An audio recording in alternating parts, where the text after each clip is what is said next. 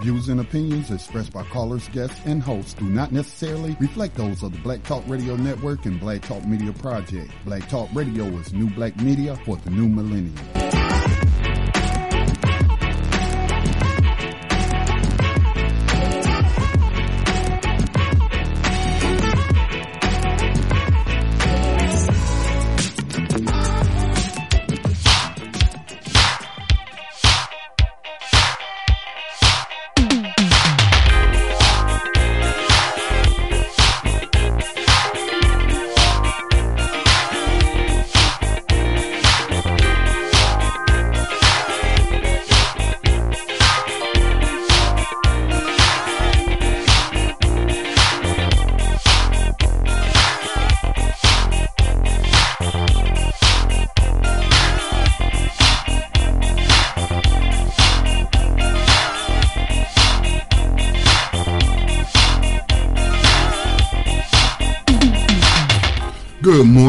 Welcome to this broadcast of Black Talk Radio News. My name is Scotty Reed. I'm broadcasting from behind the enemy lines of USA Inc. It is a Tuesday morning coming to you from North Carolina. It is July the 2nd, 2019. There is so much in the news that is important, but of course we can't cover it all. Um, but I will hit a few news headlines and then get into some of the main stories. Uh, the three main stories that I like to take a look at today are concerning Iran. Iran has followed through on its threat to exceed the limit of enriched uranium because of U.S. sanctions after the Trump administration pulled out of the 2015 nuclear agreement, which was negotiated between nations and including the Obama administration in 2015, of course. Now, Iran had agreed to this long term deal on its nuclear program with a group of world powers known as the P5 plus one. Now, the P5 plus one was the United States, the United Kingdom, France, China, Russia, and Germany. And it came after tensions over Iran's alleged efforts to develop a nuclear weapon. Also in the news, this has really been dominating the news the uh, past 48 hours. U.S. Border Patrol agents are under investigation after a secret Facebook group was exposed that contained racist and sexist comments from members who are current or former Border Patrol agents. And the last story I'll touch upon, probably won't spend a lot of time on, but it appears that bots were part of the Twitter storm that attacked Senator Kamala Harris's alleged blackness or lack thereof. Um, that occurred on the debate night, the second debate of the Democrats, where Joe Biden was a part of that. Uh, Marianne Williams, uh, of course, Kamala, Harris. I got to remember to pronounce her name uh, correctly. Kamala Harris, Joe Biden, Bernie Sanders, um, and I forget the other guy's name. But but yeah, um, it appears that bots were a part of that Twitter storm with a bunch of accounts, starting with this guy uh, going by Ali, and these tweets started going out from these accounts that had similar names, but also were posting the same message over and over, and, the message went, went viral. And again, it was a a attack on Kamala Harris's blackness or lack thereof, as what they were uh, saying. Now, Antonio Moore. Um, for those who don't know who Antonio Moore is, he's a YouTuber. He's also one of the founders of the ADOS uh, movement. And he's been advancing a false narrative that Kamala Harris, excuse me, Kamala Harris claimed to lead desegregation efforts in her comments to Joe Biden over his work to oppose racial desegregation. And, you know, we got a lot of disinformation out there, a lot of fake news out there, and I just don't understand why people want to advance uh, false narratives about any individual. Um, I certainly am no Harris. Um, let's say I'm, I'm don't plan on voting for Kamala Harris in the Democratic primaries. But if she gets the nomination, I will vote for her um, to unseat Donald Trump. But she is not my first choice, not my second choice, not even my third choice. Okay. Um, but I just feel like when people tell lies, you need to question their their credibility. Um, what else may they be lying to you about? Or perhaps they're not lying. Maybe they just can't comprehend English very well, or or maybe they're just mentally undeveloped and I don't know, they're hearing things that weren't said. But we'll take a look at that news story. Um, before we get started, please continue to support the nonprofit new media organization, Black Talk Media Project. You can make a donation by going to blacktalkradionetwork.com. And I swear, I swear I have to get our new Black Talk Media Project website um, together.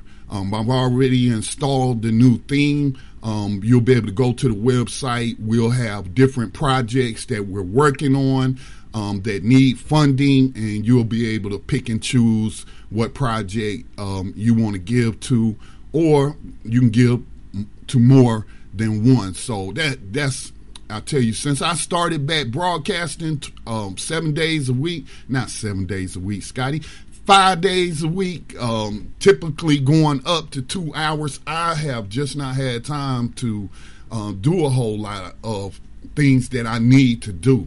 And that's no excuse. That just means I need to be a better um, manager of my time. But um, yeah, we will definitely get that website up and um, running as soon as possible. But you can go to blacktalkradionetwork.com.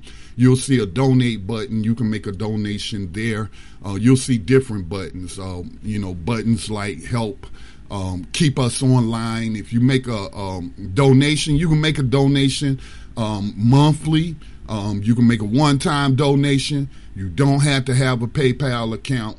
Uh, you can use any kind of credit card or or I shouldn't say any kind, but you could use a MasterCard, Visa, American Express, Discover, or bank cards. Um, they could be debit cards, credit cards. You, we make it easy for you to make a donation. Also, um, you can contribute to the nonprofit by also getting a subscription to BTR Community. BTR Community is a social media platform that I believe it was set up in 2016, the, towards the end, the last half of 2016. I, I believe so. And it's a social media community that I kept hearing, you know, people say, hey, we need alternatives to Facebook and these other platforms. They're silencing black voices. Um, also, there's the issue of data mining and selling your personal info, like your name, your address, anything that you make public, of selling that to telemarketers and, and, and what have you. And we don't do any of that. So, um, BTRcommunity.com, you could go there. You can get a subscription to this social media community, post status messages, post videos uh, anything you would like to share. You can also start groups um, if you have a particular interest in something and looking to, you know, uh, connect with like-minded people around that interest. We have groups for that, um, just like Facebook has groups for that. And you can get a subscription for just twenty-four dollars a year. Also, um, we have a, a, a new partnership. Um, Gabriel what is it, Gabriel and Sons uh, company, I, I, believe y'all. Excuse me, but they're new. Um, but they reached out to me and they established a partnership with me. Gabriel and company um, has fine jewelry and engagement rings. You'll see um, some of their posts on our network, some of their promos on our network, blacktalkradionetwork.com. You also uh, see posts from time to time on our social media accounts. And if you are interested in uh, purchasing fine jewelry, um, if you plan on getting engaged, um, please check out their their great selection. And if you make a purchase, if you go through the links on our website and you make a purchase within 120 days, five percent of your purchase will be donated to the Black Talk Media project. So just still trying to create ways. Um, and they reached out to us. So thank them. I just want to thank them for reaching out to us. Um, but we're still trying to come up with creative ways for us to continue to fund the work of the Black Talk Media Project.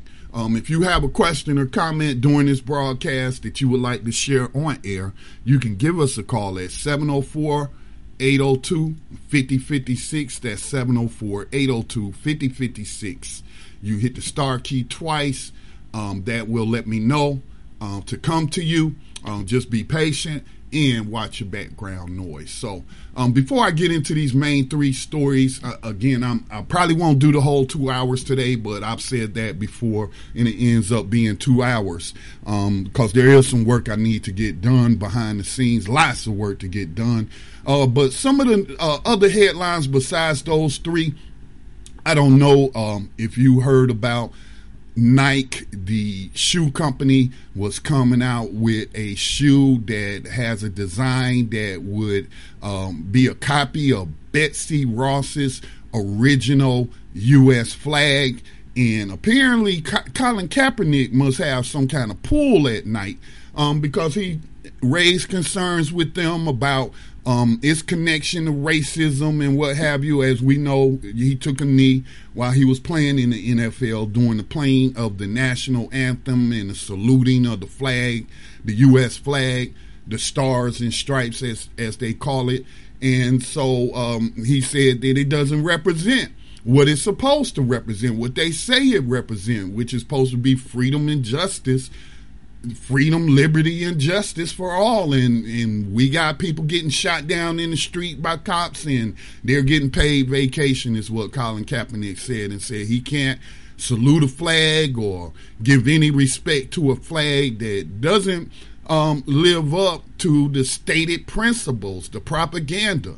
Um, so Nike pulled that shoe, said they won't be coming out with it, and of course, right wingers conservatives, suspected racists, as well as white supremacists have their panties in a bunch and saying that they're going to boycott Nike uh, over this decision. And I'm like, wait a minute. I thought y'all was supposed to already be boycotting Nike. I, I, I thought when, you know, they gave Colin Kaepernick that advertisement deal um, and made that commercial of him and, and ran that campaign – that y'all said y'all wasn't never buying Nikes. I remember seeing a video of this suspected racist setting his Nike shoes on fire while they were still on his feet. So, man, I tell you. So anyway, um, that's one of the things that's dominating the headlines. Um, I don't buy Nike unless it's on sale.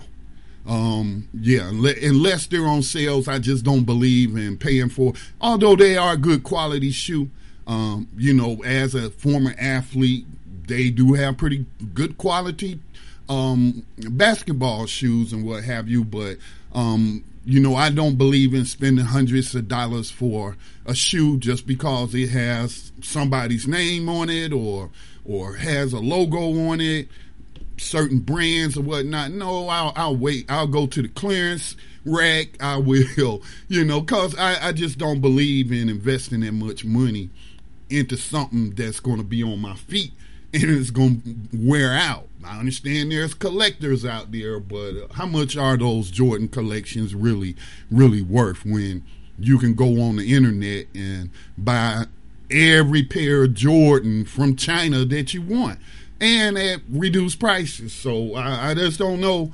collectors, um, Jordan collectors, how much those collections are are really worth other than your sentimental value or, or what have you. All right, so um, let me find a couple of other news headlines. Again, like I stated, there's a lot of stuff that's going on that we should be paying uh, attention to.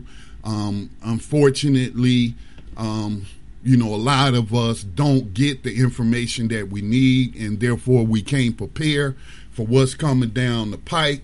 Um, then there's just it's just a, too much going on in the world, so I don't expect everybody to know everything. Certainly, I don't know everything. So um, now there's this story about from NPR about Justice Ruth Bader Ginsburg, um, a Supreme Court justice described as a quote unquote liberal. And I don't know if she's passing a torch like she's going to uh, retire soon. Um, I was watching Roland Martin um, today, Roland Martin Unfiltered. I was watching a couple of his episodes this morning, and he was talking about the importance of the presidential elections because the president gets to appoint all of these federal judges, including the Supreme Court. And and and I'm saying this in a nonpartisan way, but there are a lot of activist judges on the court, meaning that they don't stick to the common sense interpretation of laws a lot of times, but they try to, they give you a perverted interpretation that has nothing to do with the original intent, um, and they will do this along ideological lines. Um, whether they're conservative or liberal or, or or whatever, Democrat appointed by Democrats, appointed by a Republican, it doesn't matter. Um, so, you know, Justice Ginsburg is really up there in age. Her health hasn't been the best. And so it, it seems like probably the next term, um, she could pass away. I hate to speak death on anybody, but she could. Let me restate that. I don't like to speak death into existence, but that's just a fact.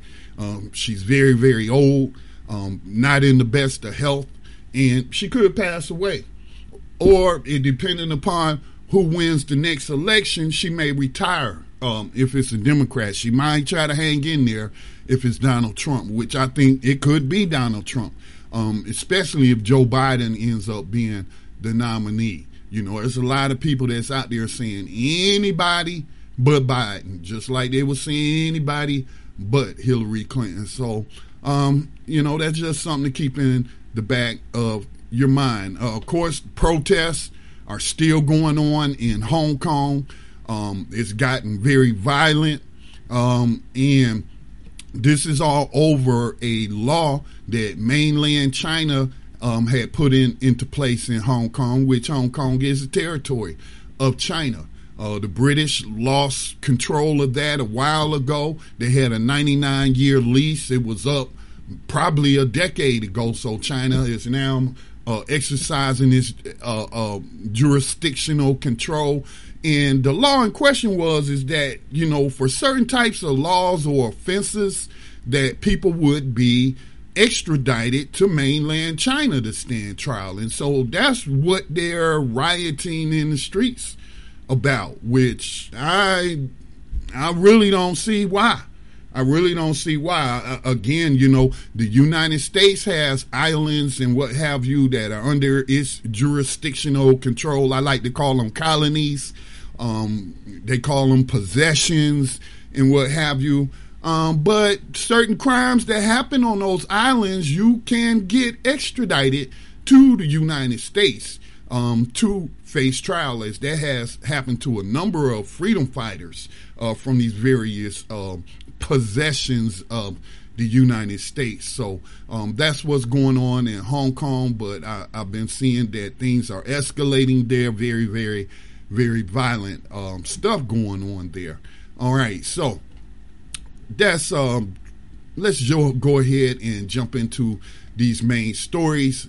Um, I'm particularly paying attention to this situation with Iran because if World War III breaks out, it's going to affect it's going to affect everybody on the planet. And not in a good way i, I should say. Uh, war is never good um, lots of people suffer mainly civilians suffer um, if you're thinking that it won't impact us here in the United States, uh, most certainly it can, um, even if it's not the threat of a military attack um, like missiles or, or, anything like that. I don't believe Iran has those capabilities. But again, if this turns into global war, world war three, some of their allies do have those capabilities. Um, but you know, it certainly will affect gas prices, which will affect uh, your ability to go back and forth to work and and take your children where they need to go. Um, it, will just affect all your travel. Um, gas prices also affect the price of food. So things could could spiral out of control very quickly. Um, literally, the war can start in the next several minutes. That's how deep it is. The situation. Um, now I didn't pull up this article. Um, but I saw an article yesterday where one of the uh, neocon warmongering appointees of Donald Trump's uh, cabinet um, was talking about, well, I uh, Israel is going to attack Iran. Now, Israel attacks Iran. Um, Iran is going to retaliate with great force. They will literally try to wipe Israel off the map if Israel uh, attacks them, which then, of course, pull in the United States, which then pull in um, the Russians, will then pull in the Chinese, will then the Europeans are going to have to pick a side.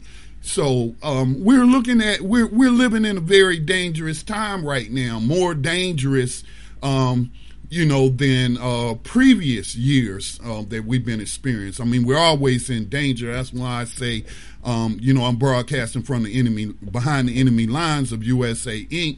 because of their domestic um, policies. But the world has been a dangerous place and it, it's really more dangerous if, if you can believe that um, with this going on with Iran. So, as I stated in the beginning, Iran had entered into agreement um, with the U.S., the U.K., France, China, Russia, and Germany. Um, there were lots of propaganda, and they could have been. I, I don't know, but there's lots of there has been lots of propaganda that that Iran is trying to obtain nuclear weapons so it can then attack Israel and frame it along uh, those lines. But um, I have always been um, steadfast in my belief that if Iran wants nuclear weapons, which I wish no one had nuclear weapons, but if they want nuclear weapons as a nuclear deterrent, um, then they have every right to as a sovereign nation. Um, nobody is pressing Israel about the nuclear weapons that they have obtained with help from spies, uh, uh, people who spied on the U.S. government and stole nuclear secrets. And but nobody's pressing them or saying they got to get rid of their stockpiles of enriched uranium. Um, you know, and, and, a lot of it has to do with global white supremacy. Um, I feel, even though um, Iranians, the average Iranian, if I saw him walking down the street, and and especially if it's a male and he got on a suit or something like that, you know, um, and and by the U.S. Census, they would be classified as white. Um, but they're Muslims, though. See, that that's the thing right there. That's the sticking point. They're Muslims. Um, all right, so let me get into let you take a listen to this report from Al Jazeera English. Iran has gone, and, and it's not like they did it in secret. They told you that they was going to do this. They have been totally transparent and upfront about their intentions. Okay? You can say whatever you want to say, but that much is clear to me is that they agree they agreed to this agreement to only enrich uranium to a certain degree and then they would only have so much of it on hand, stockpiles of it, so much on hand, which I think the agreement was less than 600 pounds. And then the agreement was working. Um, all the uh, atomic agency, nuclear atomic agency that was tasked with monitoring the Iranian program said that they were sticking to the agreement. In comes Donald Trump, and Donald Trump um, just withdraws from the from the agreement, and the rhetoric coming out of his administration. You got to remember, he got John Bolton uh, as part of his uh, national security team, and John Bolton, as I'm remembering. Um, um, what this one YouTuber said said John Bolton has been wanting to destroy Iran since John Bolton was a baby, and and so you know they pull out the agreement, and now all bets are off. the Iranians said, told that with these new crippling sanctions, Bolton on tape talking about how we're gonna starve their people and all this and that. Um, they told the their European partners in this agreement that hey, the U.S. has pulled out and they're slapping on more sanctions. So unless you do something, then we're not going to hold to this agreement any longer. Um, then a couple of weeks ago, they said that um, they weren't satisfied with the European response. What that can change as I share when I share another story. Um, but said the Europeans are, are not doing enough to circumvent the U.S. sanctions and continue trading with Iran, which is all of them sovereign right. Again, I, I just want to keep in focus that this is about white supremacy. This is about, you know, American imperialism is white supremacy. Okay? Um, so this is what, what it's all about. These are all sovereign nations.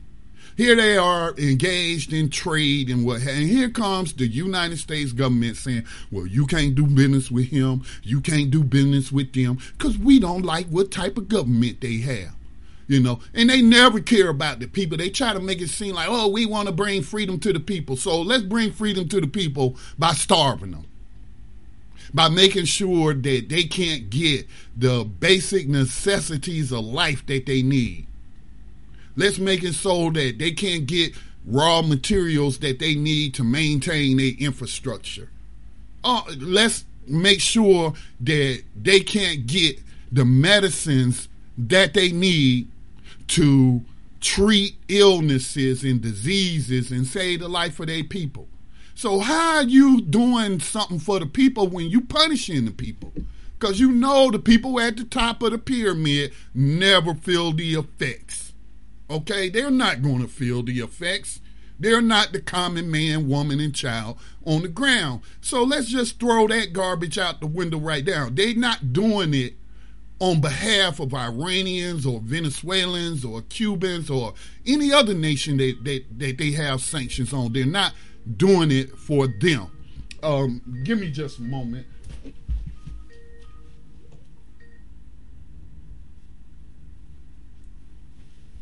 Uh, I'm sorry about that. Let me turn my phone off. I'm being distracted. and I should have said it to go straight to voicemail. Okay, so I'm back.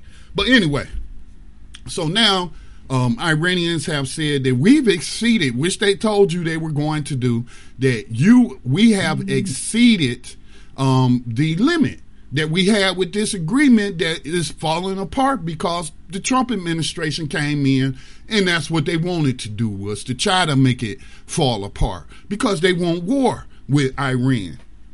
These these hawks, these people like Bolton, Pompeo, and others have have this has been part of their agenda, personal agendas, for a very, very long time, decades, one might say. So it's not like Iran didn't tell you they was going to do this and now they've done it. So this is um, a report from Al Jazeera about the Iranian nuclear deal and and them exceeding the enrichment um, limits on uranium. The UN's nuclear watchdog, the International Atomic Energy Agency, says that Iran has stockpiled more enriched uranium than allowed in the 2015 nuclear deal. IAEA inspectors reported back from the Islamic Republic after the claims that Iran has accused European powers of not doing enough to help save the nuclear deal after the U.S. withdrawal and its uh, actions uh, since then over the last uh, few weeks.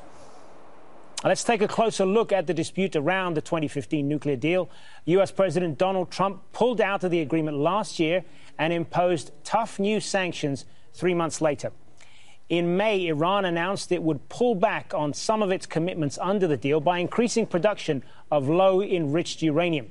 And Iranian and European leaders met on Saturday in Vienna to try and save the agreement, but there was no breakthrough, and Iran has accused Europe of not doing enough to protect it from U.S. sanctions. We have three live uh, reports for you uh, in this news hour. Patty Culhane will join us from Washington, D.C., and Natasha Butler is in Paris. But let's begin first with Dorsa Jabbari in Tehran. So, Dorsa, how significant is this uh, decision then by Iran? Well, Hazem, this was a decision that was already made. This is just uh, the fact that they've carried out on the, what they said they were going to do.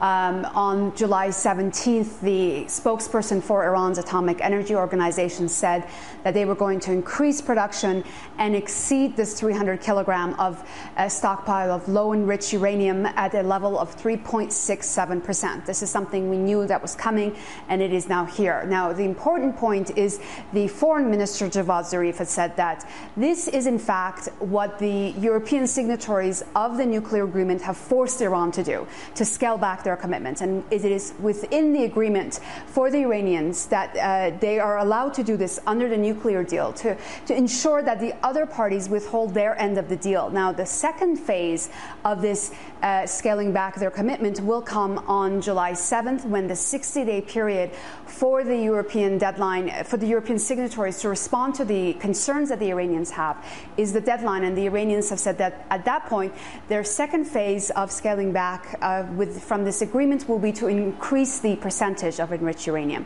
They will go from 3.67% up to 20%. That is what we know they're capable of, but they haven't decided here what percentage they will go up to. This is really a test, I think, of what will come from the Europeans in the coming days. The Iranians are trying to say that they're not happy with how the Europeans are upholding their end of the deal. They haven't seen any of the benefits from this nuclear agreement, and there is no point for them to actually abide by it 100%. For now, they are coming, uh, scaling back their commitment step by step. It's not an all out abandonment just yet. So we'll have to wait and see as to what the Europeans will do in the coming days to see what the Iranians will respond with.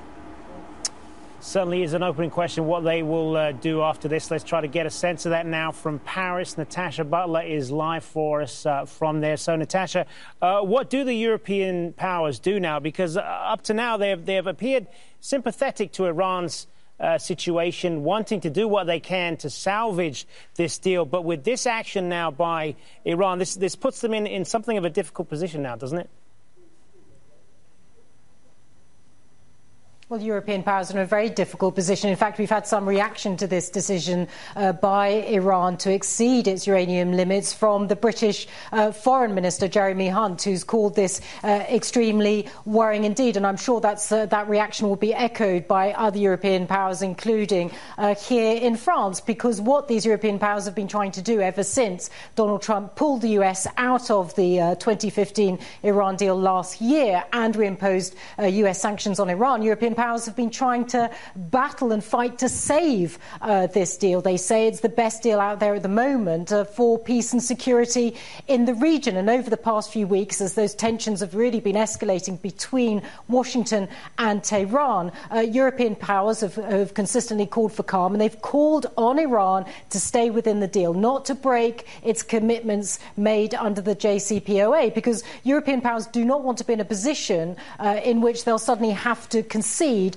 that perhaps Iran is breaking this deal because that would be a huge blow to their diplomatic powers and credibility. And it's something they simply don't want to see happen because they believe it would be uh, very dangerous, that it could potentially lead to Iran having a nuclear weapon. It is why they've put in place uh, a system that they hope will work in some way to enable some trade between Iran and uh, Europe. It's called Instex. It's a special payment system which allows for trade outside of the dollar currency, but it's only going to be for small goods, some medical or humanitarian items. So it's never going to persuade the big multinationals like the French oil giant Total to do trade with Iran again.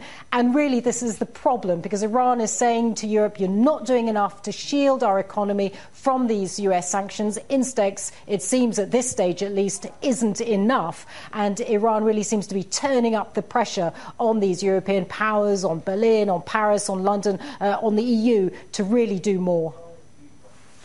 All right, Natasha, thanks for that. Natasha Butler in Paris for us. Let's cro- cross over now to Patty Culhane in Washington, uh, D.C. for us. So, um, over there in, in, in, Washington, Patty, they're uh, just waking up to this news. But uh, should it be surprising to, to people there, given uh, this ratcheting up of tensions uh, that we've seen between the U.S. Uh, and Iran? Is, this almost seemed inevitable.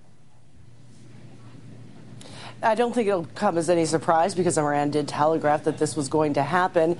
Uh, I want to point out we don't have any reaction yet from basically anyone in Washington, but it's the Independence Day uh, holiday uh, this week, so most of Washington basically just empties out. That said, we are told that the White House will issue some sort of statement in the coming hours. I will, of course, bring that to you when we get it. But in the past, what we've seen is the National Security Advisor, John Bolton, he's come out and said if they do this, then all options are on the table. I think the biggest question now, though, is how much status John Bolton has with the President of the United States. Uh, what we know is that when he went to, when the President went to Korea, John Bolton wasn't there for that historic trip, but Tucker Carlson was. He's a Fox News talk show host who's very close to the President. He has been rallying against John Bolton and saying that basically he's too much of a hawk. He's trying to start a war with Iran, and he's told the President reportedly that if you go to war with Iran, you, excuse me, you will not be reelected.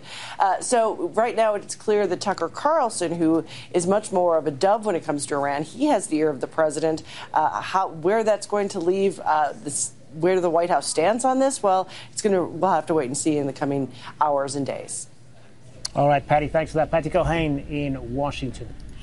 Okay, so that was the Al Jazeera um, report echoing some of my same sentiments. This very, very dangerous time um, could escalate into World War III. It, it, really could with all of the powers that are involved in this. But as I stated, um, you heard echoed there. This shouldn't come as a, a surprise because the Iranians have been transparent about their intentions ever since the Trump administration pulled out of the agreement, which a lot of credit um, has been going to um, the Obama administration, specifically John Kerry. Um, so that's something to keep an eye on for all the reasons that I stated at the beginning of this broadcast, um, because it will have an impact on us here. Um, definitely uh, have a financial impact on our economy if World War III kicks off. And let's just say it's limited to that region. It's still going to impact us because of the Strait of Hormuz, where you have a very large percentage of the world's um, oil going through that strait. So, something to keep an eye on. Now, the White House, Trump's um, White House, did make a response by claiming that Iran had been violating the nuclear deal for years. And Iran, so let me just read this article from Fox News. You just heard Fox News and Tucker Carlson Carlson mentioned there. Um, Iran fired back at claims by the White House that the government has been violating the 2015 nuclear accord for years with a terse one word response tweeting seriously you know are you seriously going to claim that we've been violating this nuclear accord for what the past four years?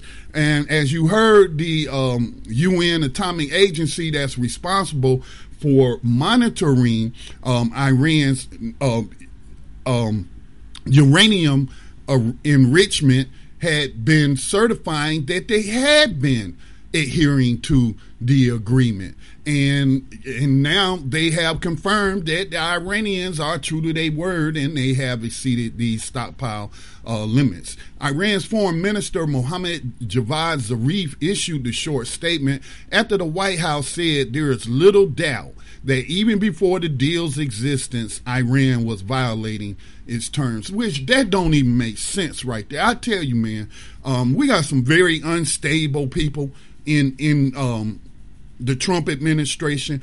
How can you violate the terms of a deal before the deal even exists? That don't make sense. That's grammatically incorrect. That's impossible. I can't violate a deal if a deal don't exist. Okay? So that just really stands out to me right there. Did they really say there is little doubt that even before the deal's existence, Iran was violating its terms? Maybe that's why the Iranians fired back and said, seriously? we're not even English speakers. We're predominantly Farsi speakers, and that don't even make sense. If there's no deal to violate, how was we violating it? President Trump told reporters in the Oval Office on Monday that Iran is quote unquote playing with fire as it threatened to pursue weapons grade uranium as soon as July the 7th. Uh, earlier in the day, the semi official Fars news agency in Iran cited an unnamed source as saying that UN inspectors had recently weighed Iran's stockpile of low enriched uranium. According to the report, Iran's stockpile of low enriched uranium was greater than the 660 pound limit set by the nuclear deal. The Trump administration withdrew the U.S. from the deal more than a year ago. Um, so taking a shot at the um, the um, Obama administration again, they're just repeating what I've already read to you um, in a written statement Monday. The White House said the development should have been foreseeable to the Obama administration even before the deal's existence. So uh, again, um, not a whole lot of sense um, coming out of the Trump administration. So, um, you know, I know what they said about Tucker Carlson having an ear of President Trump, and I said the same thing. I said that um, that Donald Trump's reelection um, will happen if the economy stays the way it is and, and stays strong and and unemployment stays low. Um, and if he doesn't start a war, whether it's with Iran or, or a full scale invasion of Venezuela, um, pro- prohibiting those things, that he has very good chance of being um, reelected. I would not like to see that happen, but the facts are what the facts are. And, you know, I even seen an article yesterday about increasing support from black people, black voters. And now I, I don't know um, how much stock to put into that, but I have observed um, black Trump supporters online and what have you. Um, so I um, think that this is very troubling time, especially for the people that uh, live in the region, because this will lead to mass casualties um, that probably haven't been seen since the Gulf War. Um, uh, I don't know. I don't know what the uh, casualties were in Libya, um, but I do know about the Gulf War since I was in the Gulf War and I had access to classified top secret uh, information on the casualties, estimated casualties, and, and I, am telling you, man, um, lots of people died, and a lot of them were civilians. The majority of them were civilians, and that's usually who are the main casualties in, in war. Are civilians. So definitely, this is something um, to keep an eye on. Um, let me see what else do we have here. Am I ready to move on? Oh yeah. Now, here is again. We don't know what the Trump administration is going to do. It sends mixed signals out, um, but as we heard the concerns raised about the European Union, um, the European nations part of this agreement, this nuclear accord of 2015, now that Iran is trying to use this leverage to to um, do more to shield itself from these um, inhumane sanctions on its economy, um, what are they going to do? And then what they do, the European nations do, will dictate what the Iranians do. The wild card in this is Donald Trump, of course. What is the Trump administration going to do? And I believe that Donald Trump's a very unstable man, that he has a very uh, unstable administration. Um, so it's just hard to say what they're going to do. Um, they won't be able to do anything um, if they don't get other nations to go along with them. And I'm sure that they already working on bullying these other nations, and they um, actually threaten these other nations that if they continue to do business with Iran, that the U.S. is going to punish them. Again, you know, yesterday I was watching a report on Donald Trump's historic meeting with Kim Jong Un um, in North Korea and they always describe him as a brutal dictator, Kim Jong Un. But and, and others they call them regimes and and you know even in the case of Maduro in Venezuela calling people dictators and well I was like well why they don't use that same language when they talking about Donald Trump or any US president that is trying to dictate to sovereign nations who they can and cannot do business with. But I digress. Iran says alternative sanction busting payment system with the EU is operational. Um, so let me see if I might be able to pull up. I don't think this has any video. I tell you what, I, uh, again, I got some other work I need to do. I need to be cognizant of the time. Um, I don't think there's a video for this one, but I'll just um, um, read to you what RT.com is saying about Iran says the alternative sanctions busting payment system with the EU is operational. I believe I mentioned this on um, a broadcast last week that this was uh, being worked on, and it appears that the alternative system to the SWIFT system is up and running. The European Financial Settlement Mechanism, INSTEX, INSTEX, aimed at circumventing U.S. sanctions against Iran, is working, and transactions are already happening, according to Iran's JCPOA envoy. Okay, the JCPOA. This came out. When did this come out? About four days ago. Um, the JCPOA is the agreement between um, which the U.S. pulled out of, but with the other nations that was involved in that, the five plus one, which is now, I guess, four plus one. Uh, the payment mechanism was established by the EU to keep trading with Tehran despite U.S. sanctions in order to keep the nuclear deal with Iran alive. The U.S. reimposed sanctions after the Islamic Republic following Washington's withdrawal from the 2015 Iran nuclear deal, officially known as the Joint Comprehensive Plan of Action. The U.S. has been mounting pressure on Iran and anyone breaking its sanctions against the country, threatening to punish any company that continues doing business with the Islamic Republic, including the purchasing of Iranian oil. As you heard, uh, one of the commentators on the Al Jazeera report uh, state about France saying their pri- in their private sector, some of the largest oil importing um, uh, corporations we're not we're going to um, abide by U.S. sanctions. So again, you know, there's a lot of moving parts to this, a lot of players involved in this. So that's why I think it's important that we keep an eye on this. Um, we will sanction any po- imports of Iranian crude oil. There are right now no oil waivers in place, U.S. Special Re- Representative to Iran Brian Hook said in, in, on Friday after it was reported that China is still importing Iranian crude. So, again, this has so many moving parts to it. Uh, so many, because right now, um, China and the U.S., the Trump administration, is on the verge of a trade war anyway. So, you know, why would China stop importing Iranian crude? And again, China is part of this Iranian agreement that was reached with the Iranians in 2015. So on Friday, seven EU countries said in a joint statement they are working with Britain, France, and Germany on establishing trade channels to Iran, including one of the foremost of these initiatives, the instrument in support of trade exchanges. Again, that's INSTEX.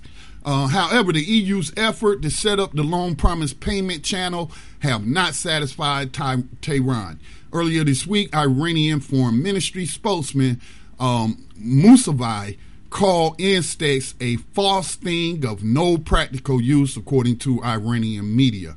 He later said that if this turns out to be the case, the Islamic Republic will not accept it and may change its commitments under the nuclear deal that Brussels is trying to hold on um, to. So there could be some political gamemanship um, there, using their whatever leverage to get a better deal. Um, but according to this article, again, according to this article from RT, that um, the transactions are are already happening uh, uh, under or through this um, financial mechanism called Instex. Instex. Now, what I thought about this was, I was like, how has Cuba, which was sanctioned by the U.S. government, the dictatorship, in 1959, the year that they rose up against the brutal dictator Batista and, and launched the Cuban Revolution, um, which re- resulted in the government that they have now, and they've been sanctioned ever since. So you're you're you're talk we're talking what sixty something years, and they have survived. They have survived. They're not thriving, but they are surviving, and I'm wondering how they were able to do that, and I'm wondering, um, you know, if other countries that are being threatened with sanctions or already under U.S. sanctions from the dictatorship of Washington, D.C., um, if they won't look to create similar financial mechanisms to blunt the effect of the U.S. sanctions. So um, I, I, just see other countries duplicating this, and as I've um, you know heard reported in the past, um, other countries are also those countries are also looking at cryptocurrencies, which are untraceable, um, and looking at cryptocurrencies to facilitate trade. So um, definitely a complex situation going on. Um, I think it doesn't have to be complex I think if the United States minded its own business and stopped trying to dictate to the rest of the world what they can and cannot do under some fake humanitarian concerns, because again, how can you have concern for the people and saying you're doing this on to bring them some liberty and freedom and of course capitalism, um, but then your sanctions hurt those people. It's like you're punishing those people to force them um, to rise up against their governments. That's you know, man. So anyway, does look like I am going to go over an hour. Um, I'm gonna take a station identification break, and then when we come back, um, we'll get into this story about this secret Facebook group that was created by Border Patrol agents that um, has a lot of racist posts, a lot of sexist and and vulgar uh, posts, pornographic posts, and um, you know just these people showing just how um, inhumane they are. They're barbarians, man, animals. And I heard, I read that there's only about thirty thousand border border patrol agents, and that um, up to fifteen thousand um, are in this group and it's this group consists of former agents as well as current agents. So there's supposed to be an investigation um, in, into this. So we'll jump on that story. Got a video of a girl who was recently released from a Texas border station who is um, talking about or sharing her experience in there. And of course, we also had um, a couple of representatives, including Ocasio, um, what's her name, Alexandria Ocasio Cortez, uh, toured some of those facilities, and um, these people in the group were saying stuff, th- uh, making threats towards her, and making racist comments towards both of the U.S. Um, Congress persons who who both uh, are um, Hispanic, meaning they speak Spanish or or have a Spanish heritage. All right, so we're going to take a station identification break, and then we'll get into that story on the other side. You're listening to Black Talk Radio News. My name is Scotty Reed, broadcasting Monday through Friday at 11 a.m. Eastern Time.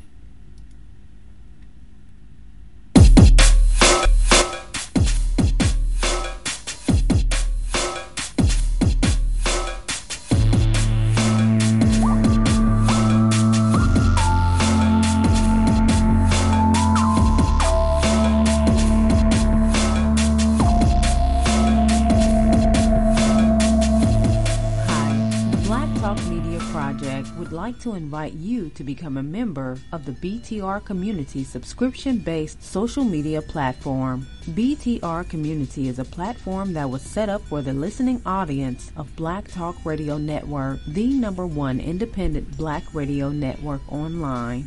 For just $24 per year, your subscription gives you access to an interactive space to share information with like minded people with your privacy guaranteed. Your subscription will go a long way to help us maintain and improve our current media platforms. It will also help provide a budget so that we can begin the task of establishing localized media centers and radio stations across the United States. The best way to show your support and appreciation for what we do here at Black Talk Radio is to subscribe. Help us to help you be informed. Join BTRcommunity.com today.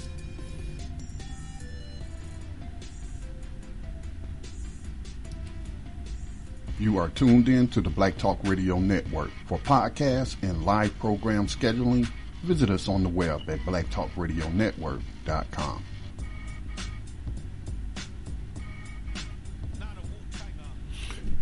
And welcome back to BTR News. I am attempting to see if we can find a video report uh, about this customs and border control. I mean, excuse me, this Customs and Border Patrol investigation into this quote unquote vile secret Facebook group uh, where they talk about um, these uh, asylum seekers and migrants in derogatory terms in, um, you know, seeking to uh, strip them of their humanity. And we've heard the language from Donald Trump and, and what have you. But again, I had to always preface whenever I report these stories is if you're one of those people who are anti-immigrants and, and you know um, you support the Trump administration's actions on the border.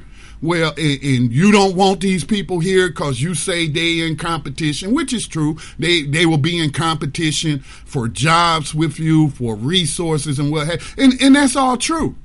But you should also recognize that they wouldn't even be coming here if it wasn't for, for the U.S. Monroe Doctrine, which views, again, dictatorial Washington, D.C., which views these nations as its backyard, and therefore they had a right to go into these nations and topple governments and install puppet governments and and give the resources away to multinational corporations and, and just doing everything that's detrimental to these people. Um, also, forcing countries to participate in the U.S. drug war, with, while you have almost half of the U.S. states now legalizing cannabis, which is the number one commodity that these violent drug gangs rely on to make the bulk of their money. I, have read articles that say 60% of their revenue is from cannabis. But you want to make uh, countries like Mexico, um, Nicaragua, El Salvador, uh, Honduras, you want to force them to adhere to a, a drug war, which has in, done nothing but empower the violent drug cartels, which has led to tremendous amounts of loss of life of civilians as well as law enforcement officers. I mean, we keep reading about. I read a couple of days ago about another mass grave, um, you know, uh, uh, of of students um, that um, were opposed to these drug cartels, and they just murdered them and buried them in a, in a mass grave. U.S. foreign policy. If you are not speaking out against U.S. foreign policy that is creating the instability, that is forcing these people to come here, then you just need to be quiet about it. If, if you can't bring yourself to criticize the most powerful people in power in the U.S. government, then you, to me, you just picking on low hanging fruit when you pick on the immigrants, the victims of racism and white supremacy. These are victims. I mean, think about it. As um, I had shared on social media, a friend of our family who had access to um, one of these ancestry databases had put together a 41 page booklet of my grandmother's uh, family, um, which is tied to this to this area of North Carolina where we live, and you know, I, I as I was sharing that, I was like, well, I've been here, my family's been here on in North Carolina since before there was a United States of America. Okay, so why? What would make me pick up and leave, and let's say go to Africa or go to Europe or go anywhere and just leave all my all my ancestors is buried here not all of them but you know uh, um, so many generations are buried here. They fought to maintain and keep the property that they passed down. What would i look like to just abandon pick up and abandon that because i'm gonna go to some other country. You know that think of that as the same thing thing applied to these people. Why would they leave their birthplace? Why would they leave where their ancestors are buried where they have ties to the land just gonna pick up and leave just to go to the united states just because right no that's not logical it's logical that instability economic instability um, um, uh, instability in terms of personal safety. That's what they're fleeing from. And it can be traced to U.S. foreign policy. All right. So, anyway, let me um, see if I can find a video report. If I cannot, let me see Border Patrol Facebook. All right. And uh, pull up one of these reports. They um, are being investigated. We're going to listen to this report from CBS News. CBS News. U.S. Customs uh, Border Patrol agents allegedly mocked migrant deaths in secret Facebook group. Well, I, I think that ProPublica provided CBS with the evidence, and so it's no alleged. They did. They did mock these migrant deaths and, and so much worse uh, in this group.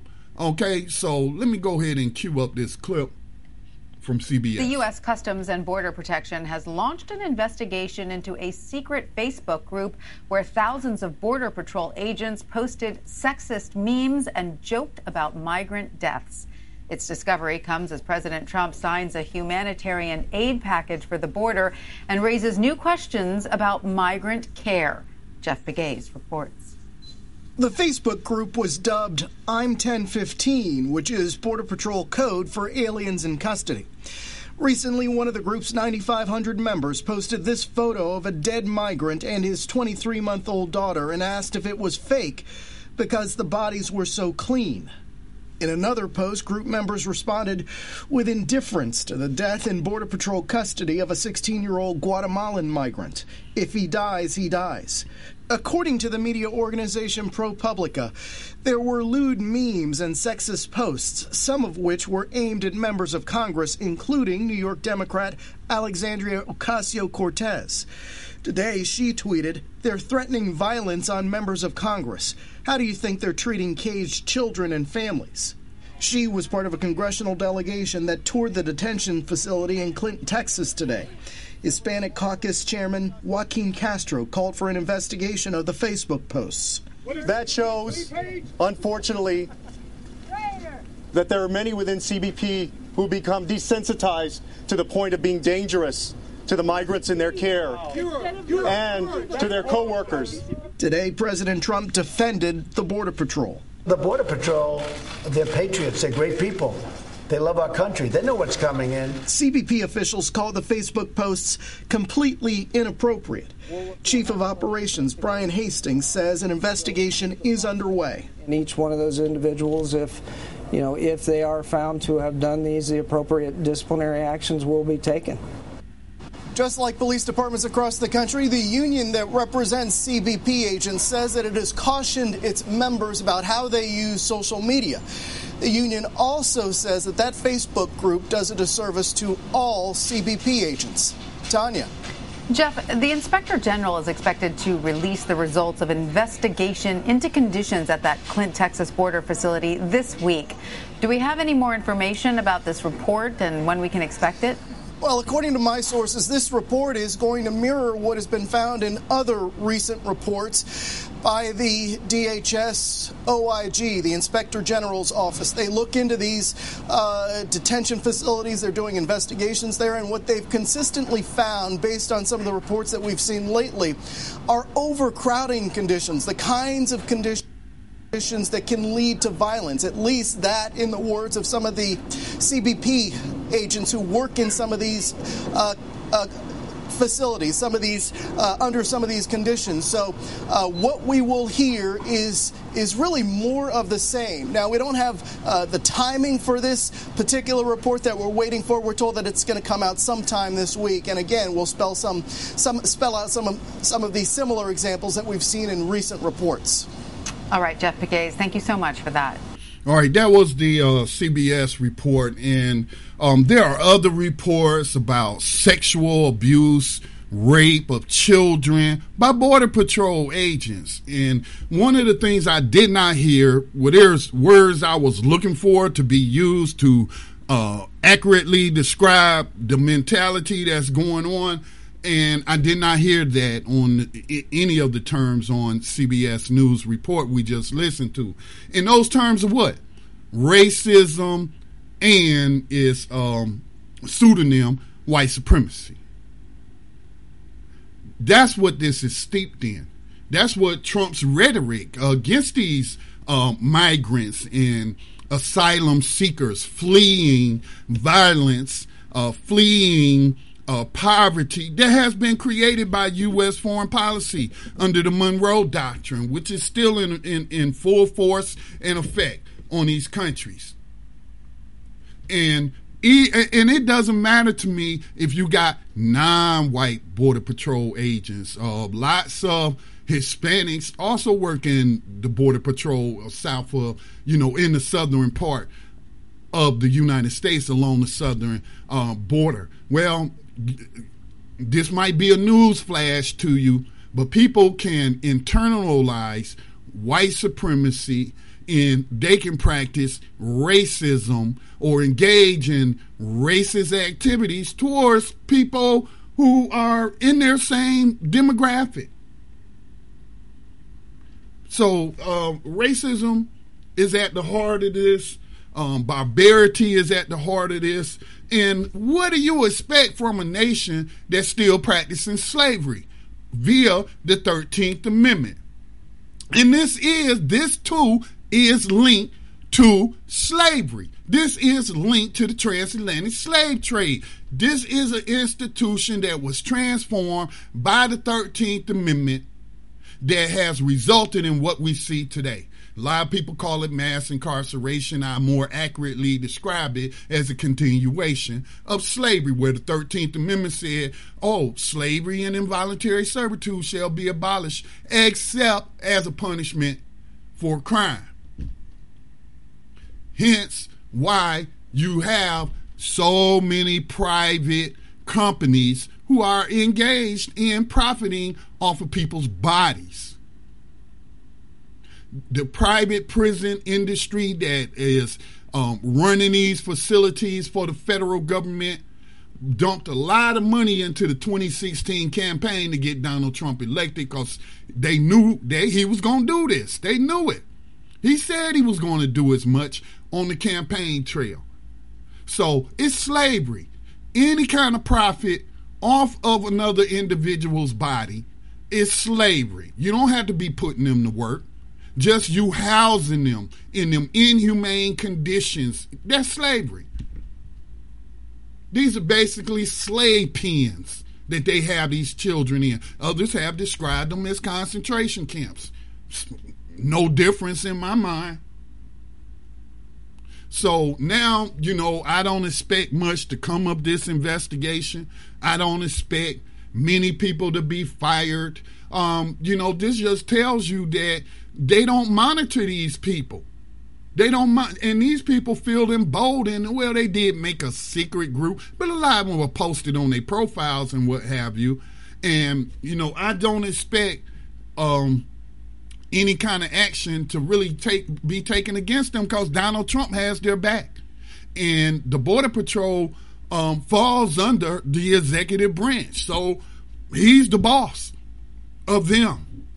So what can you do to them? You can threaten to withhold funds and what have you, but I don't expect them to do that. They just gave them a package. So this this is something um, that is linked to our work in the new abolitionist movement. Um, we have the same oppressor, the same companies profiting off of our bodies, the same people mistreating us in these facilities. And you know uh, wrong is wrong. Either you for justice or you not for justice. And if you think justice should only be about your your group your demographic that's not practicing justice. That's practicing self-centeredness.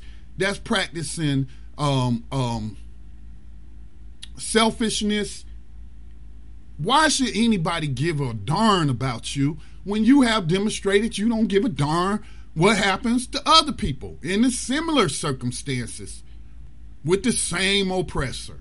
That's why I said the other day, I, I just don't have any respect for people in my demographic, black people, people who look like me, who turn a blind eye to this abuse on the border and try to use and, and use racist propaganda towards these groups to justify. I mean, if you don't care, do you really have to tell people you don't care about children being raped in these facilities?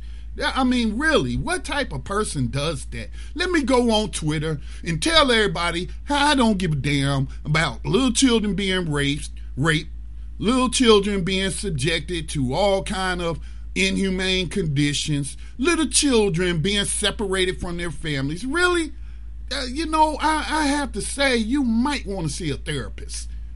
You might, because you got some internal stuff going on there um, that will have you engaged in unjust acts. And not only engaged in those acts, but proud of those acts to the point that you will put it out on Twitter or any other social media. Again, if you don't believe in practicing justice, then you must believe in practicing injustice, as Mr. Neely Fuller Jr. said.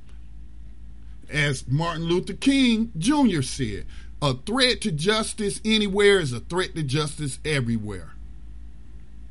See, these people coming here because they've been propagandized to believe that this is the land of milk and honey, as opposed to the land of great wealth and equality. This is the land of liberty and freedom, as opposed to the land of the most incarcerated on the face of the planet. See, they've fallen for the propaganda. They've been watching too much NFL games or something, you know, where all of this uh, nationalism is on full display, all this pomp and, and what have you, pomp and circumstance. See, they've been they've been fooled, and they possibly don't know that the U.S. government is behind the reason or the number one contributor to the reason why they're having to flee their homelands. So let's listen to this clip of this 12 year old girl who says she was held for almost two weeks in a Texas Border Patrol station. In, in two weeks, that's short amount of time compared to the amount of time many of these people have been uh, detained and separated from their family. Hell, they can't even find some of the children because they done sold them off to to uh, uh, uh, white supremacists, no doubt. But here here's a young girl describing what she went through at a border patrol station. This isn't one of the privately run uh, uh, concentration camps. This is at a border patrol station where she was held for two weeks. This comes to you from the Associated Press. No le daban, no le daban poca comida, unos niños que no se bañaban. Los trataban, la forma, los, unos niños no dormían, no dormían sobre cómo estuvo el centro de detención? No lo daban, po- no lo daban poca They gave comida. us little Uno dijo food. que no se bañaban, no los bañábamos.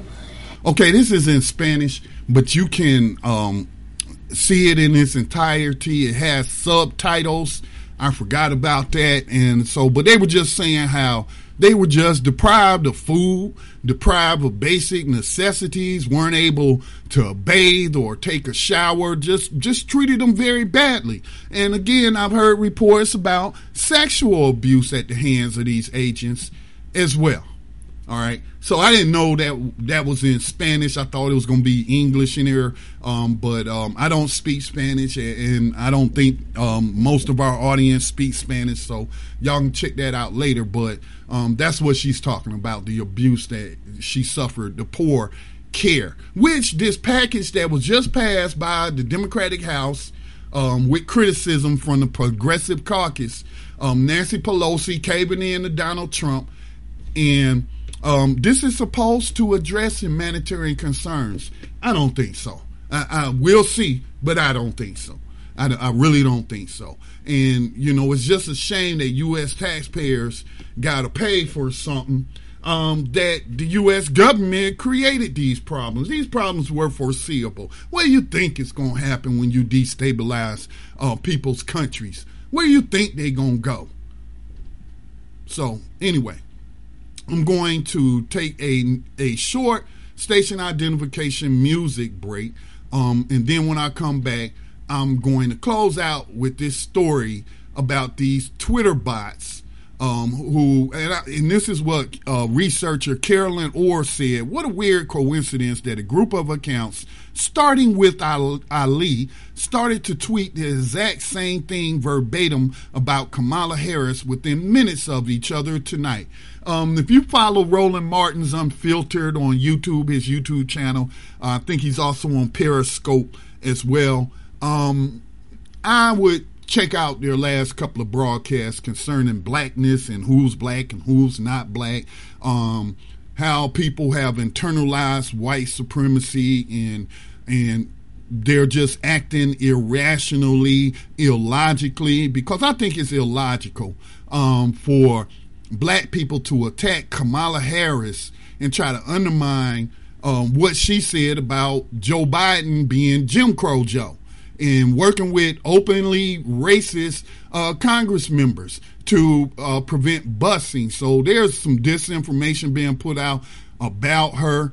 Um, I, I mean, it's I hate to cover these stories, but when they make a lot of noise in the news, I have to cover them. But at the same time, I'm trying to look at this um, from a codified perspective. We're dealing with people who, uh, some of these people, I don't know. Some of these people could be white. We don't know. We don't know. You know, they're using these fake names. They're using, could use anybody's photo for the, you don't know who these people are. Oh, I'm black and she's stealing my history and hurting my people and all. Saying she's not black, she's not African American. You don't know who those people are, but then, you know, you'll just retweet it because for some reason, um, that kind of racist, unconstructive rhetoric resonates with you. You know, and, and I started to tweet out a post about this and I, I, I thought better of it. I was like, no, don't don't go back and forth with these people. But I was like, who is this king of blackness? I was saying to myself, I almost made a post about it using um, the um, the image of Biggie Smalls. Um, y'all don't know who Biggie Smalls is, but he's a dead rapper um, whose most successful song was the Ten Crack Commandments and, and what have you. But um, he's wearing a crown on his head, and those who know who Biggie Smalls is know he's he's highly melanated. Was highly mel- melanated, very dark skinned. So I was like, who is this king of blackness who gets to determine who's black and who's not? Who gets to bestow the cloak of blackness on, upon individuals? Who is this king of blackness? Or do we have some hurt people? And, and when I say hurt, I don't mean hurt like they just hurt because Kamala Harris getting some attention. No, I mean hurt from the fact of that they have been suffering um, uh, um, under this government of suffering racism, all kind of different in different people activity areas. Um, they don't get mental health treatment for their trauma, so a lot of them is just speaking from trauma. These are people who need help. They don't need uh, um, you to egg them on to engage in unconstructive, uncodified behavior. These people need mental health treatment.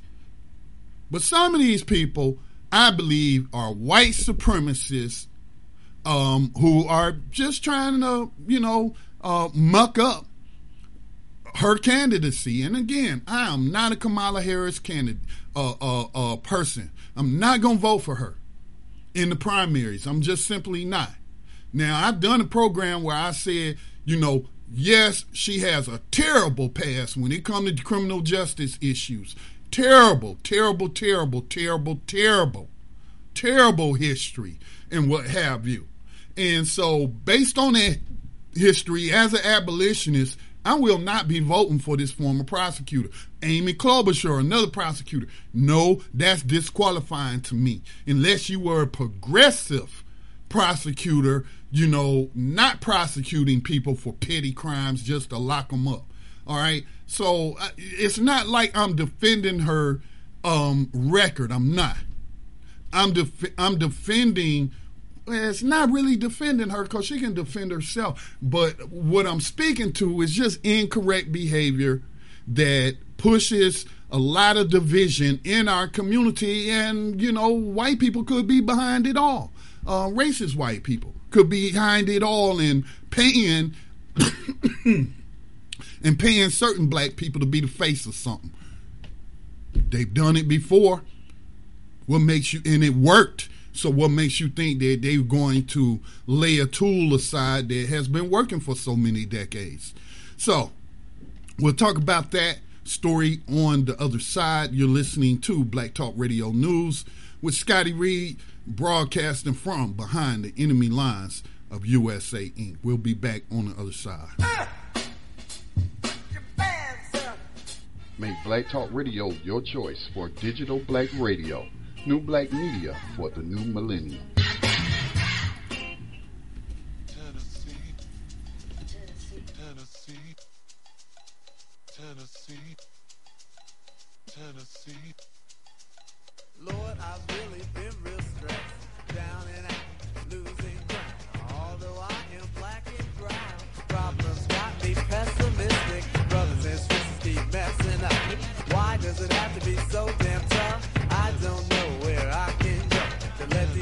Out of my skull.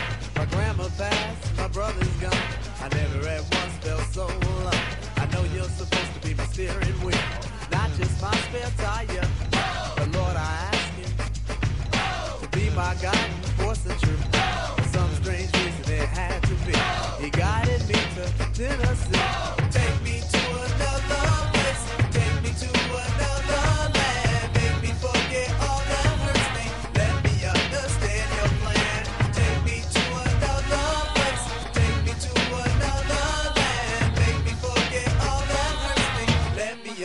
You are tuned in to the Black Talk Radio Network. For podcasts and live program scheduling, visit us on the web at blacktalkradionetwork.com.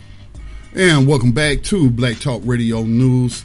Visit blacktalkradionetwork.com um, to get updates on upcoming programs or podcasts that have been posted to the network. Remember, there's more than one digital radio station on blacktalkradionetwork.com as we have our media partners who are operating digital radio stations uh, on their own um, in partnership with the Black Talk Media Project. So, um, any upcoming programming you want to know about Time for Awakening or uh, the context of white supremacy and some of the other podcasts, um, just go to Black Talk Radio Network on a daily basis and you can find out about those upcoming uh, programs. Um, don't forget tomorrow night, um, New Abolitionist Radio.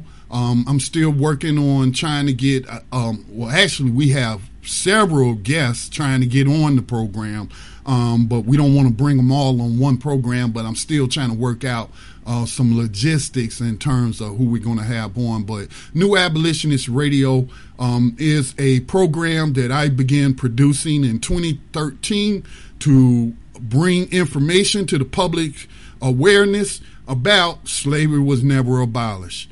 And you know, last night I was uh, engineering the broadcast of N'COBRA's program on our network, Converse, uh, com- what is it? Conversation reparations.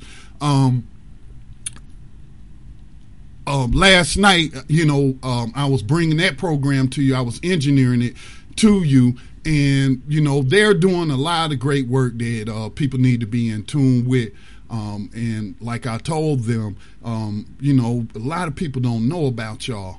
Um, and they don't know the hard work that y'all putting in 24 7, uh, 365 days a week. And so it'll be great, you know, for you to come on. But, you know, uh, speaking of the reparations movement, um, one thing that has to be part of that movement is a call for the repeal and a placement of the 13th Amendment which legalized prison slavery in this country. So, um, what good is reparations if the mechanism um, for our enslavement is still ongoing?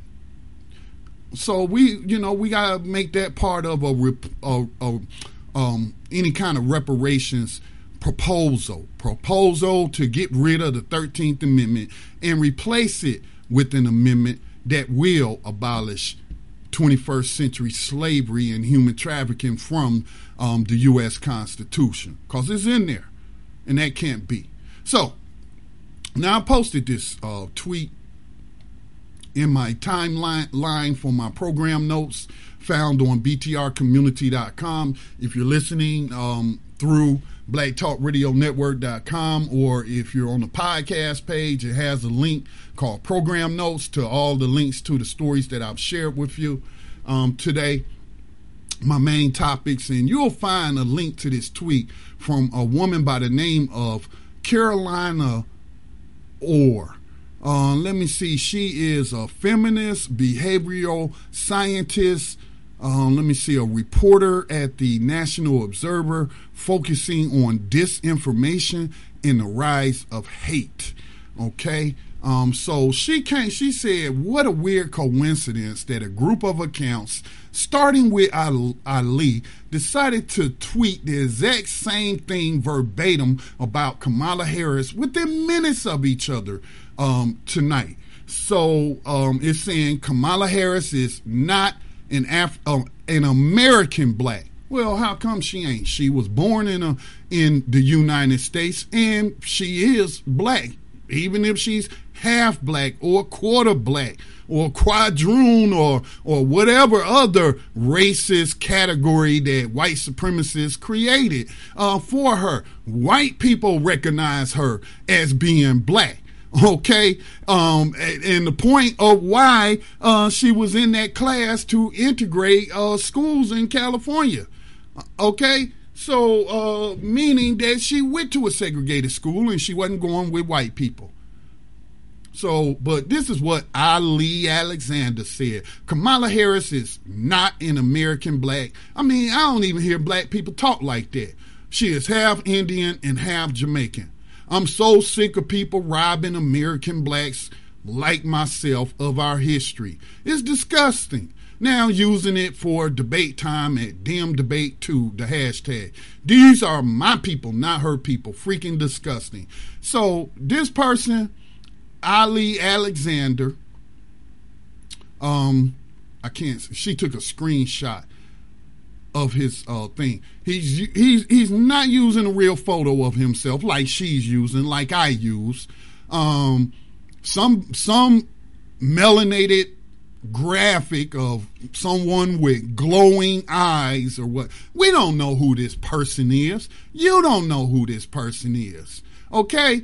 And and so a whole bunch of those accounts. It started with Ali Alexander, then Bob at preps underscore 73 who has a white graphic white person graphic and he's saying uh, Kamala Harris is not an American black. She is half Indian and half Jamaican, um, which those are nationalities. They are not racist, uh, meaning racist, um, um, created by white supremacy. You know, it's white supremacy that created the classifications of black and white, of Negro and Caucasian. White supremacy created those labels. Indian is a nationality if you're talking about her mother who is from India and uh, her father. How can you be half Jamaican? Again, this is people not understanding the definition of the words that they're using. Jamaican is a nationality. You can't be half Jamaican. Either her father was a citizen of Jamaica or he wasn't. There is no half Jamaicans. Okay? This is see again, this is this is the lunacy. These are the logical fallacies. The, this is the ignorance that's on display. And many of us fall for it because we don't read, we don't know the definition of words, we can't comprehend English, and it's just sad. It's just really sad. And it makes you susceptible to um, misinformation. Half Indian and half Jamaican. That's crazy, man. Um, she is not a citizen of India that I know of. She doesn't have citizenship in India. She doesn't have Jamaican citizenship. As far as has been revealed from the evidence that I've seen, unless you have some some evidence to show me that she is a multinational, um, then you know uh, you just showing how ignorant you are. I'm so sick of people robbing American blacks of our history. It's disgusting. Listen, let me say this. And again, I realize I'm possibly dealing with suspected racist white people. That's that's who I'm, I, I suspect is behind all this. Of course, then black people who want to attack Kamala Harris will, uh, uh, for whatever reason, will will then just retweet this stuff or regurgitate it like they came up with it. Okay? But racism, the racist history of this country is not exclusively black history. Native Americans, racism practiced against them. Even the Native Americans that sided with the slavers, that were slavers themselves, were still after the white people got through using them, were then su- subjected to the same mistreatment. But then there were tribes out west who ain't have nothing to do with these Europeans, had nothing to do with the transatlantic slave trade, and saw their lands taken, saw uh, themselves fall victim to to germ warfare to all sorts of atrocities and land theft and put on reservations. Um, Hispanic people, Mexicans, Mexicans Americans, who were here on this continent before the Europeans started pressing down south, further south, like in the Texas, um, in Arizona, and California. That was Mexican land. That well, it was land that was under the jurisdiction of Mexico, which again has its own European history of colonization in the Americas and mistreating the uh, Native Americans in both South and North America and Central America. But again, you know, uh, the Chinese, Chinese people, racism practiced against them. So, how is anybody who suffered racism, like for example, let's say one of these uh, people that's still alive that were of Japanese descent, which is a nationality, but you know Asian, and and they were put in the concentration camps. So, what are you telling me? They can't talk about race, uh, uh, racist America. They can't talk about the racism of United States. Uh, see, again, this is being self-centered This is when you think the world revolves all around you and nobody else matters. And it's disgusting. And I ain't talking about these bots and these suspected racists, these white people. I'm talking about black people right now. They need help. They need help. They need psychological help for that trauma that they are not able to deal with in constructive ways. That instead of lashing out at the white supremacists responsible for your current condition, you lash out at other victims of the same people. What logical sense does that make? That makes none whatsoever. But again, we're dealing with we're dealing with people who are not mentally well. And then it just went on from there. Then here's even this Indian looking guy, Shayam Thayodim. Kamala Harris is not an American black. She's half Indian, half Jamaican. I'm so sick of people robbing American blacks like myself. Dude, we seen your picture that you ain't black, which means that this is a bot account. Here's another one from Reed B-C, has a picture of a vehicle. Kamala Harris is not an American black. She's half Indian and half Jamaican. I'm so sick of people robbing American blacks, like myself, of our history. And then, and then you'll have actual black people who amplify that and retweet it out. There's a term, but I think the term borders on name calling um, but there is a term for uninformed people who are easily manipulated. Uh, the term that the people in charge came up with is useful idiots. Meaning that they're very useful to white supremacy because they are ignorant to the ways that they are being manipulated and used. But that does that does sound like name calling, as I stated on uh, the broadcast about Afro Christophobia. We want to try to be a codified network. I want to be a codified person, individual, and and try to work on my flaws because I have them. Just like you know, probably majority of people. I don't think there's any perfect people now. Here is something else. This is disinformation. This is lack of English comprehension, or it's intentional deception. So, one of my friends on social media um, had shared a post from Antonio Moore, who is, is cited as one of the founders of this ADOS movement, um, which is I don't know what they're supposed to be focused on, um, but I thought their primary focus was reparations.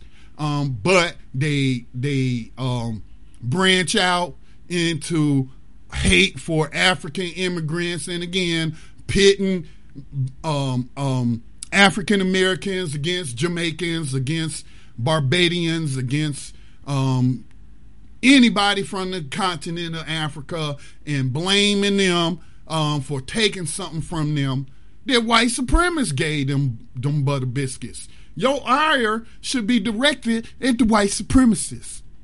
I even read that Africans showing up on the southern border from countries that are being bombed and droned by who? The U.S. government. But you attack them, but what will you say to the U.S. government that's forcing them to flee their homelands? Okay, so this is what Antonio Moore, he was talking about Kamala Harris taking a dig, a shot at Joe Jim. I call him Jim Crow Joe Biden.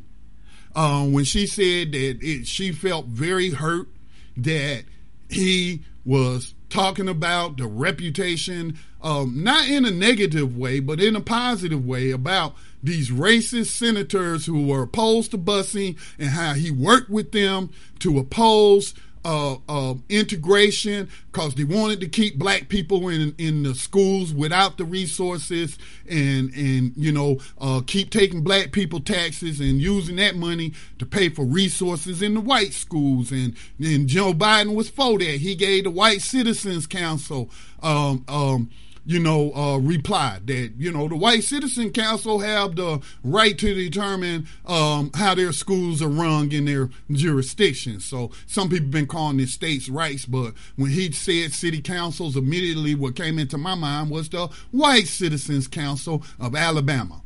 Okay. But anyway, this is the disinformation that Moore, I don't know why he took a shot at her instead of taking a shot at Jim Crow Joe. But he said this whole thing fell apart on Kamala Harris. She basically lied by omission.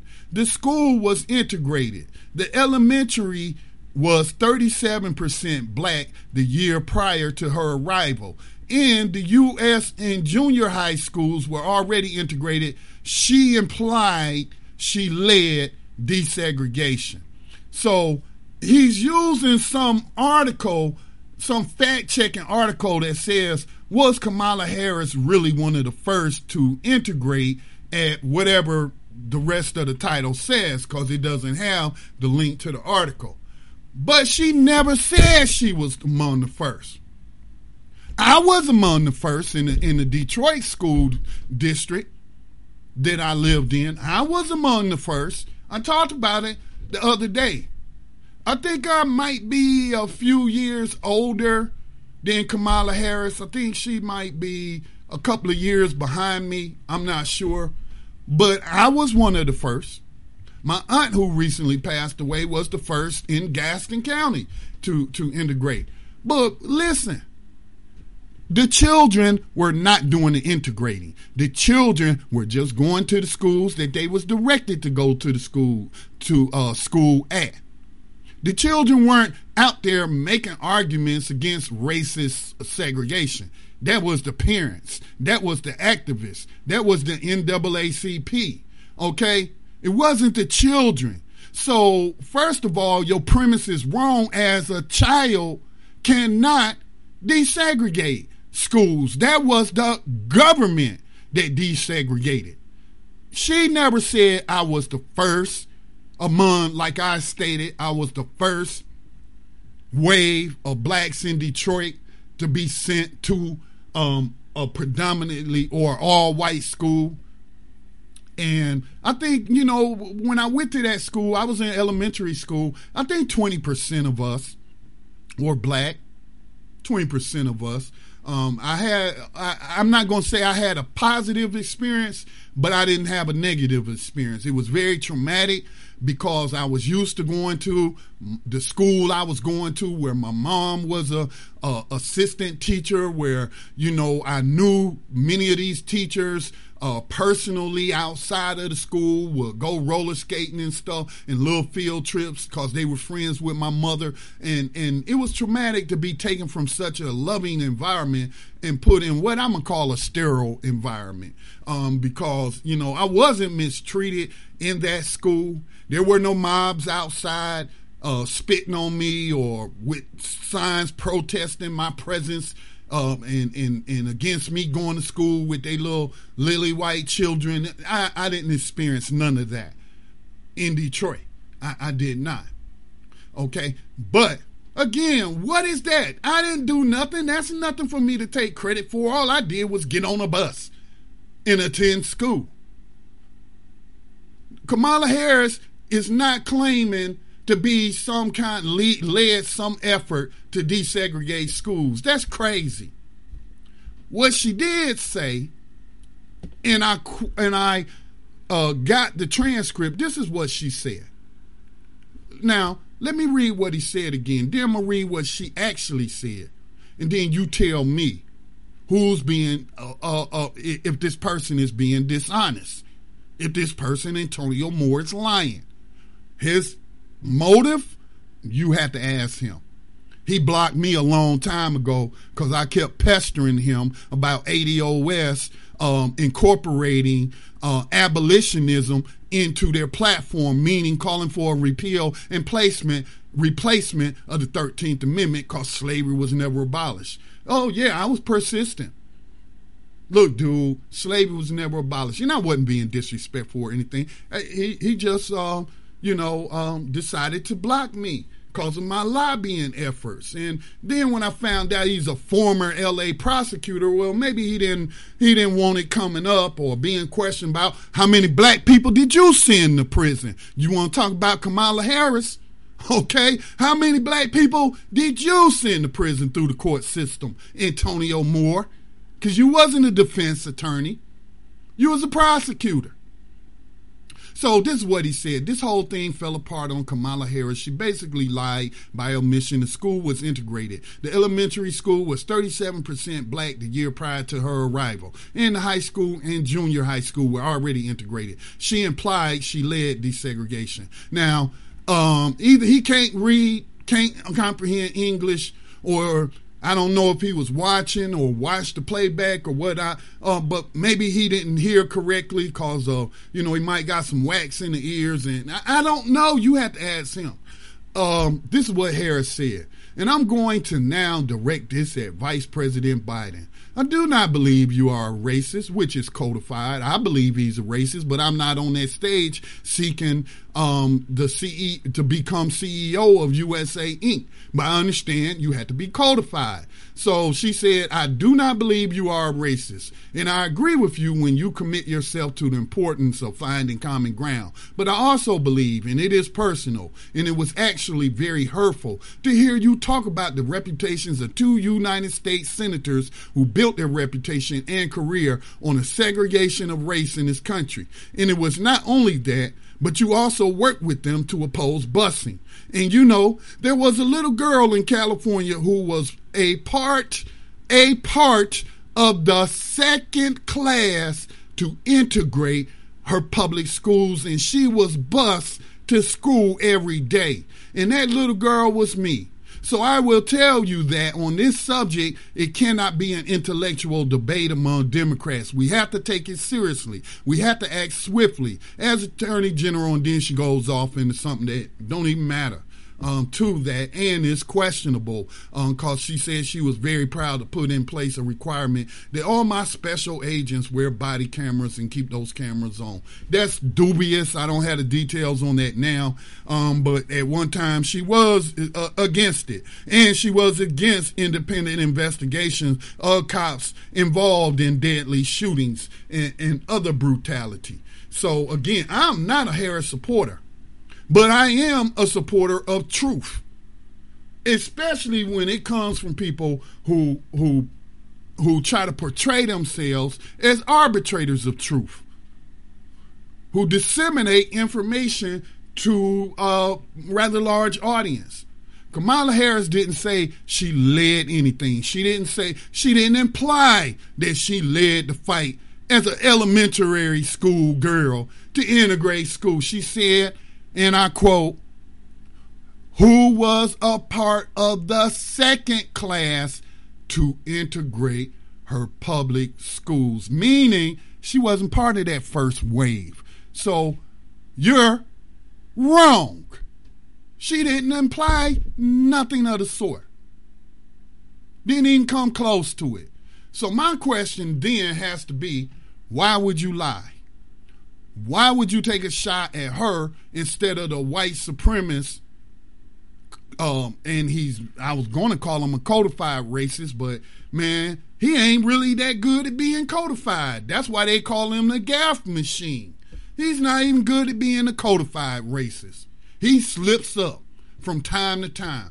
Why would you focus on Kamala Harris comment about being part of the second class and then falsely uh, imply that she said she led desegregation and not focus on Jim Crow Joe. In the fact that the reason he was working with them racists is because he was looking for a committee chairmanship, which he got from them white supremacists who was in control of the Senate. He was ingratiating himself to these white supremacists. He was laughing and joking with them. He was very close to them. One of one article I shared with you last week described one of the racists as Joe Biden's mentor. He did more than work with them. They mentored him. That's according to these other white people. It's not according to me. and he was looking for power as a freshman senator, and he got that appointment. First time senator got an appointment over a powerful committee. Why? Because he made those deals with those racists. Why isn't Antonio Moore focusing on that and then instead of something trivial as whether or not a child named Kamala Harris led desegregation? That's just freaking. Re- oh man, let me watch my language. Tell you, man, and people fall for it, fell for it. That's because you're not paying enough attention to words. You're not possibly due to no fault of your own, not very good at comprehending English because you went to a predominantly black school that was deprived of resources, had an environment that was not conducive to learning, and you know, and it's manifesting itself in your adulthood. That's not your fault. That's the fault of the racist system. So, uh, you know, but since this person puts himself out there to be Mr. Know It All, who who went to law school and and all of this and that, and and you know, I got a question: Why is he lying about this? Why? And why isn't he focused on the white supremacists? That's what I got. That's that would be my question to him if he was taking questions from me. But he's not because I'm an abolitionist, and he's not, and he didn't want to be bothered with any kind of of discussions about actually abolishing slavery in this country. All right, that's my broadcast. See, I said I wasn't gonna do two hours, but I darn near did two hours because that's how I flow uh, sometimes. So. um that's my program. I don't have any more to say um, on this issue. Um, I will be back tomorrow at 11 a.m. Eastern with another broadcast of BTR News with yours truly, uh, Scotty Reed, broadcasting from behind the enemy lines of USA Inc., where they have never stopped practicing slavery. We need a, uh, to repeal the 13th Amendment and replace it with an amendment that says that it abolishes slavery and involuntary servitude in all its forms. Point blank, no exceptions. We need abolitionists out there. Won't you join us? With that said, be safe out there and peace and blessings to all.